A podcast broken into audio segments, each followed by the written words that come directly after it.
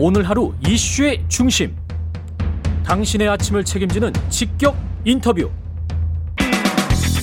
여러분은 지금 KBS 일라디오 최경영의 최강 시사와 함께하고 계십니다. 네, 코로나19 백신 접종 오늘 9시부터 시작하게 되는데요. 오늘 하루 최소 5,266명 이상이 접종을 받게 된다고 합니다. 과연 백신 접종 맞아도 문제가 없을지, 맞아도 문제가 분명히 없을 거는 같은데 혹시 아직도 아, 좀 불안하다. 이러신 분들 있을 것 같아요. 예. 식품의약품안전처의 김강립 처장 전화로 연결돼 있습니다. 안녕하십니까? 네, 안녕하십니까? 예. 오늘부터 코로나19 백신 접종 시작합니다. 불안해하는 분들도 있을 것 같은데요. 괜찮죠? 예, 두 가지를 좀 말씀드리고 싶습니다. 예. 하나는 정부가 허가한 백신입니다. 오늘부터 접종하시는 제품은 아스트라제네카 사의 제품이고 국내 SK 바이오사이언스가 이제 생산한 그런 백신 아니겠습니까? 예. 네, 이 제품은 국내의 허가 과정을 거치면서 철저하게 안전성과 효과성을 검증을 해서 예. 그 글로벌 기준, 우리 국내 기준뿐만이 아니라 국제적으로 부합되는 기준에도 적합하다라는 것을 어, 전문가들의 삼중 자문 절차에서도 인정을 받았습니다. 삼중 또 자문 절차요? 네네. 조금 더 뭐 추후에 좀 설명을 드리겠습니다만 예. 이렇게 국내의 허가 과정에서도 심사를 최대한 철저하게 하도록 노력을 했고 또 하나는 그 그동안 우리보다 앞서서 어, 이 백신을 접종했던 이제 결과들이 이 보고가 되고 있는데요. 그 그렇죠. 결과에서도 예, 대규모 결과에서도 안전성에 관한 특별한 이상 반응에 대한 보고가 현재는 확인되고 있지 않습니다. 그래서 아, 안심하고 뭐 맞으셔도 될 것으로 생각합니다. 삼중 자문 절차라는 거는 어떻게 하는 겁니까? 네, 보통 저희 식약처에서 새로운 약이 들어올 때 중앙약사심의위원회라는 위원회를 통해서 어, 약에 관한 전문가 또 임상에 관한 전문가, 그러니까 의료 현장에서 일하시는 전문가들의 의견을 청취를 하는데 예. 이번에는 저희가 코로나19 상황에서 어, 평소보다 굉장히 신속하게 하기 위해서 어, 좀 심사 기간을 매우 단축을 하려고 노력을 했습니다. 그러다 보니 혹시라도 이게 좀 저 빠뜨리는 부분이 있을 수 있지 않겠느냐라는 염려가 있을 수 있어서 이 자문 체계를 3중으로 설계를 해서 우선 어, 보다 실무자급의 전문 검증하는 체계를 새롭게 도입을 했고 어, 그리고 최종적으로는 중앙약사심의위원회를 거치지만 또한 마지막으로도 아, 최종적으로 외부 전문가들이 참여하는 최종 음. 점검위원회까지 3중으로 이번에는 스크린하는 이런 저 심사를 하는 이런 자문 체계를 거쳤습니다. 심사를 할 때 서류 심사만 하는 게 아니고 이 지- 직접 물질을 가져와서 그걸 가지고 이 면밀하게 검토를 하는 겁니까? 다시 한번 또 실험을 해보고 뭐 이런 것도 있습니까? 네. 허가 과정에서는 그 그러한 실험은 없습니다. 서류로서 어, 시- 심사를 하지만 예. 백신의 경우에는 허가된 의약품이 국민들에게 사용될 때 그 실제 그 품질의 안전성이 어떠한지를 저희가 직접 실험을 통해서 검사하는 절차를 거치고 아, 그러한 국가가 승인을 해야 음. 아, 출하가 되는 국가 출하 승인이라는 제도를 거치게 돼 있습니다. 백신이 아무래도 건강한 국민들이 맞는 의약품이다 보니까 그렇죠. 안전성에 있어서 더 철저한 검사가 필요하다라는 아, 이러한 내용으로 법에 의해서 예. 약사법에 의해서 어, 국가 출하 승인이라는 절차를 다시 한번 거치도록 규정이 되어 있고 음. 이번 아스트라제네카 백신 오늘부터 접종이 시작되는 이 제품도 이러한 절차를 거쳤습니다. 아스트라제네카 백신과 관련해서 우리가 좀 잘못 알고 있는 게 이게 효과가 약간 좀 떨어지는 것 아니냐 이것 때문에 그 65세 이상에 대해서 네. 그 이것 때문에 지금 저 일단 스톱 65세 이상은 이렇게 됐던 거죠. 부작용 때문에 문제가 됐던 건 아니고.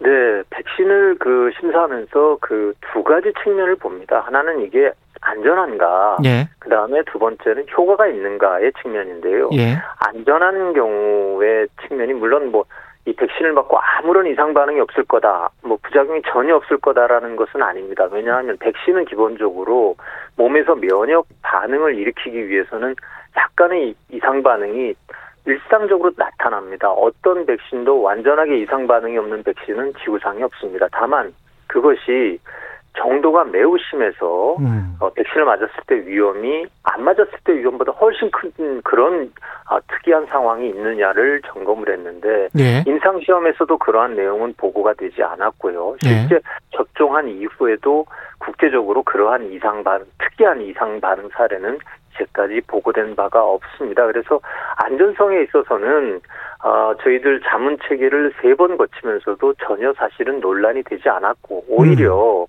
어, 65세 이상의 그 어르신들 노인층의 접종을 일반 그 65세 미만의 그 성인군하고 비교해 봤을 때 오히려 이상 반응이 좀 더 적게 나타나는 음. 이런 그 임상 시험의 결과도 있었고 예. 뭐 최근에 영국 등에서 발표한 그 데이터를 살펴보더라도 오히려 그 노인층의 이상 반응의 비율은 어 성인군 절- 그 65세 미만의 경우보다 오히려 좀 낮은 것으로 나타나서 안전성은 좀 염려를 안 하셔도 될 것 같습니다. 다만 효과요? 예. 효과성에 있어서 이제 음. 효과를 따지는 데 있어서 아, 문제가 됐던 부분은 전체적으로는 분명히 아스트라제네카 백신이 백신으로서 인정할 만한 충분한 효과성이 있다라는 것은 아, 만장일치로 다 동의가 되었습니다. 그 효과성이 있다는 거는 뭐 어떤 기준이 있는 거죠. 예, 그렇습니다. 그러니까 그 어, 백신을 맞, 그 진짜 백신을 접종해서 임상 시험을 한 그룹하고 예. 어, 가짜 백신을 맞고서 어, 임상 시험을 한 그 그룹 간에 상대적으로 어, 예를 들면 이 코로나 19 같으면은 코로나 19에 감염된 비율이 어느 쪽이 더 많은가를 따집니다. 음. 그래서 백신을 맞은, 맞은 쪽이 상대적으로 가짜 백신을 맞은 쪽보다 아, 50% 이상이 적으면 아. 그 예방 효과라고 하죠. 적으면 예. 이건 백신으로서 가치가 있다 그러는데 예. 아, 이번에 그, 그 아스트라제네카 백신은 이 기준을 뭐 상회할 만큼 충분히 상회할 만큼 어, 음. 결과가 나왔고요. 그래서 예. 어, 효과성에 있어서 전체적으로는 문제가 없는데 다만 이 아스트라제네카 백신이 모든 백신 가운데 처음으로 임상 시험을 했던 제품입니다. 그러다 네. 보니까 아마 좀 고령층, 65세 이상의 아주 연- 연세가 많으신 분들을 좀 적극적으로 임상 시험에 참여시키는 부분에서 좀 아쉬운 점이 있었고 숫자가 부족해서 이게 65세 이상만 딱 쪼개놓고 보니 아. 아, 이 백신이 효과가 있다 없다를 따질 만한 그런 통계적으로 유의미한 그런 값을 찾지 못했다라는 게 좀 그 아쉬운 점이었습니다. 그럼 임상을 보니까- 더 하면 되겠네요. 예. 네, 그래서 임상을 추가적으로 지금 어, 진행을 미국에서 3만 명 대상으로 하고 있고 이 음. 대상에는 20% 정도가 이제 65세 이상의 어르신들이라서 예. 어, 요 결과를 어느 정도 확인할 수 있는 시점이 되면 아마 추가적인 심사를 통해서 다른 기- 음, 그 미흡했던 부분에 대한 결정을 추가적으로 할 수 있을 것으로 봅니다. 그 시점을 한 4월 정도로 보시고 그래서 한 4월 때 아스트라제네카도 65세 이상 맞을 수 있다 없다 이걸 결정하겠다 그런 말씀이군요. 그러니까. 네, 그러니까 정부 내에서는 이제 허가는 65세 이상도 맞을 수 있다라고 지금 이미 그 허가는 나온 나와 있습니까? 상황이지만 아. 아, 이제 그 저희 식약처는 이제 허가를 담당을 하기 때문에 음. 약으로서 충분히 맞을 만하다. 다만 그 이게 이제 처음 국내에서 접종되는 그 백신이다 보니 백신에 음. 대해서 국민들이 신뢰를 하시고 자발적으로 맞는 것이 어 이 백신의 접종의 큰 목표를 달성하는데 아주 중요한 요소 아니겠습니까? 예.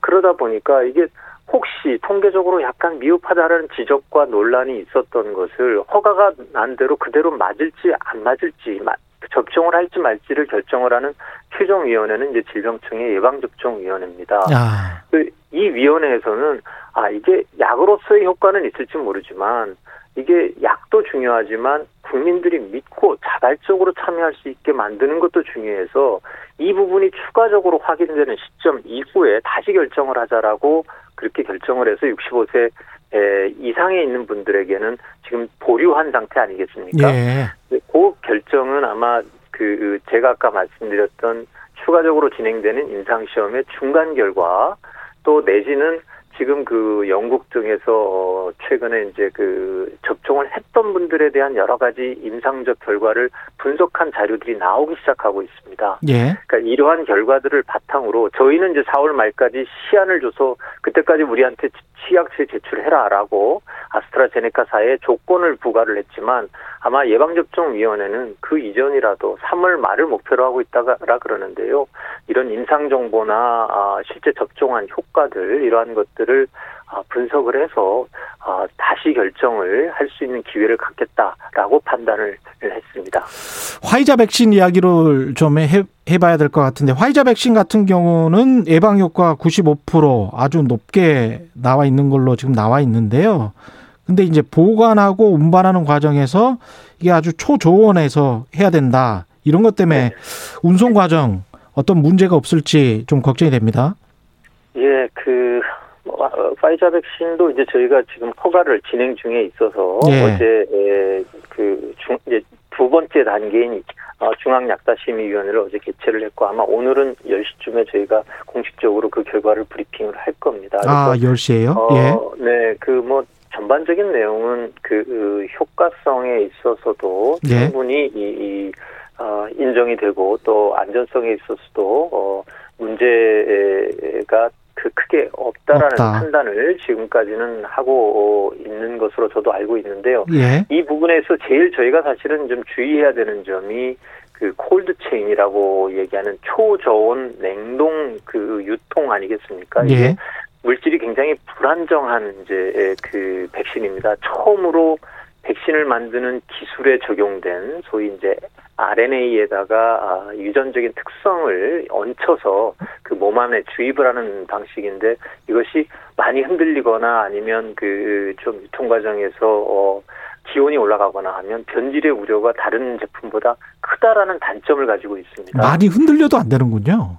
네, 그래서 이제 그래서 아주 뭐 저 초저온으로 냉동을 하게 만드는 뭐 이런 예. 그, 그 하고 있는데 이 미리 좀 저희가 사실은 여러 가지 이 가이드라인도 어, 현장 전문가들 그리고 실제 아, 이 백신 전문가들하고 같이 이, 이미 일찍이 마련을 해서 교육을 시켰고요. 예. 또이 냉동 초저온 냉동 유통을 전담할 수 있는 전문 그 회사를 위탁회사로 지정을 아, 정부에서 해서 그 부분에 대해서 모의 훈련까지도 좀 마쳤고 음. 필요한 초저온 냉동고도 이미 구매를 해서 어, 접종이 이루어지는 그 곳에 다 이렇게 배포를 하고 있기 때문에 저희가 만전을 기하도록 최선을 어, 다하고 있습니다. 오늘 10시에 그 최종 점검해서 말씀을 하신다고 발표를 한다고 그러셨는데 언제 그러면 이거는 화이자 백신은 들어옵니까? 우리가 맞을 수 있나요? 어, 파이자 백신은 아직은 뭐 이제 그 두 번 이제 검증 삼중 이제 검증 단계의 두 번째를 거쳤고요. 예. 마지막까지 해야 이제 허가가 날 거로 생각이 되는데 아. 어, 가능하다면 다음 주말을 넘기지 않고 어, 파이자 백신에 대한 허가를 어 마무리하려고 합니다. 그리고 다음 주말 이게, 예. 네, 그래서 이게 허가가 된 이후도 결국은 이제 공급에 관한 문제는 또 그 별도의 문제이기 때문에 아뭐 제가 그 이거는 좀 확답을 해서 아직은 말씀드리기가 어려운 게그 예. 그, 저 질병청이 이제 구매를 담당하는 그 정부 기관인데 음. 최종적으로 어 파이자 사와 그 허가 이후에 도입에 대해서 아직 확정적인 날짜를 통보받지는 못한 것으로 알고 있습니다. 아마 가능하, 가능하기로는 3월 내에는 그 추가 이제 그 정식 계약에 의한 오늘 이제 들어오는 파이자 물량은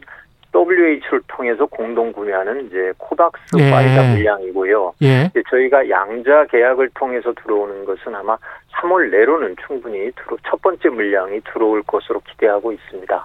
그렇군요. 이 근데 좀 궁금한 게요. 이렇게 초좋은 상태로 영하 75도 단계로 있다가 이걸 꺼내서 자우지가 맞추기는 맞춰야 될 거 아니에요? 그렇습니다. 그 접종할 때는 그러면 실온 상태에서는 어느 정도 있어도 상관없습니까? 아, 이게 이제 그 백신마다 조금씩 다 그, 그, 어느 상태에서 어느 만큼 그, 그 저, 어, 사용해도 좋다라는 기준이 있는데요. 예. 그 일단 이렇게 초저온 상태 같으면 뭐 아스트라제네카 백신은 비교적 그 초저온은 아니고 냉장 상태로 유통이 되기 때문에 그 상온에서 보통 저희가 이거는 이제 당일 쓰면 당일 내로 다 사용을 하도록 하는 것을 원칙으로 했고요. 예. 그리고 상원에서는 이제 30도 이내의 그 조건이라면 뭐 사실 30도 이내에서 접종할 가능성은 아주 한여름에서도 야외 접종을 할 가능성이 없기 때문에 예. 별로 없지만 그 일반적인 상온에서도 6시간 내에서는 접종을 그, 그 상온에 노출되고 나면 냉장 상태에서 꺼내서 상온에 노출되고 나면 6시간 이내에 접종하도록 하는 조건들이 있습니다. 화이자의 예. 경우에도 해동을 시켜야 됩니다. 먼저 그 음. 해동을 시키게 되면 일정 시간 이내에 써야 되고 또 해동 조건하고 해동에서도 또 상온에서 실제 접종을 준비해야 되는데 아스트라제네카 백신이나 파이자 백신이나 이제 한 병당 한 명이 쓰는 게 아니라 한 병을 여러 그 주사기에 나눠서 아, 그렇게 되는 거군요. 분주라고 하는데요. 예. 네, 그러니까 아스트라제네카는 지금 한 병을 이 10명분입니다. 아. 그러니까 10명의 네, 그 접종을 할 수 있는 저희 이제 도즈라는 단위를 쓰는데 예. 그러니까 10도즈가 이제 한 병에 들어 있고요. 음. 그 화이자의 경우에는 현재 6도즈를 그 소위 그 최소 잔여형 그 주사기를 통해서 접종하도록 이렇게 되어 있습니다. 처장님, 그 시간이 없어서 네. 만약에 우리가 뭐 전체 인구 5천만 명인데 60%면 한 3천만 명 아니겠습니까? 네, 네. 하루에 몇 명 정도씩 맞아야 한 60%에 도달할까? 그 시점이 어느 정도로 보십니까? 그 이 부분은 좀 말씀드리기는 예. 지금 왜냐하면 아직은 저희가 특히 상반기에는 이제 백신 접종 계획을 짜는데 제일 어려운 점이 하나가 예. 그 언제쯤 정확하게 어느 물량이 이- 들어올 거다라는 것을 분기별로 지금 저 저희가 확답을 받고 있고 그건 왜냐하면 제조사들이 예. 세계 각국에 지금 동시에 배송을. 거의 전쟁처럼 하고 있지 않겠습니까? 예. 그러다 보니까 특정 날짜를 지금 확정 짓는 게 불과 며칠이나 불과 한 주, 두 주를 남기고 확정을 해줄 수밖에 없는 상황이에요. 예. 그러다 보니까 저희들이 물론 뭐 이게 뭐 산술적인 계산은 나옵니다만 이 들어오는 물량에 맞춰서 음. 어, 저희들이 계획을 가지고 있기 때문에 최대한 알겠습니다. 그에 맞춰서 조속히 달성되도록 아, 준비하고 있습니다. 오늘 말씀 감사하고요. 식품 의약품 안전처 김강립 처장님이었습니다. 고맙습니다. 네, 감사합니다. KBS 일라드 최경영의 최강 시사 1부는 여기까지입니다.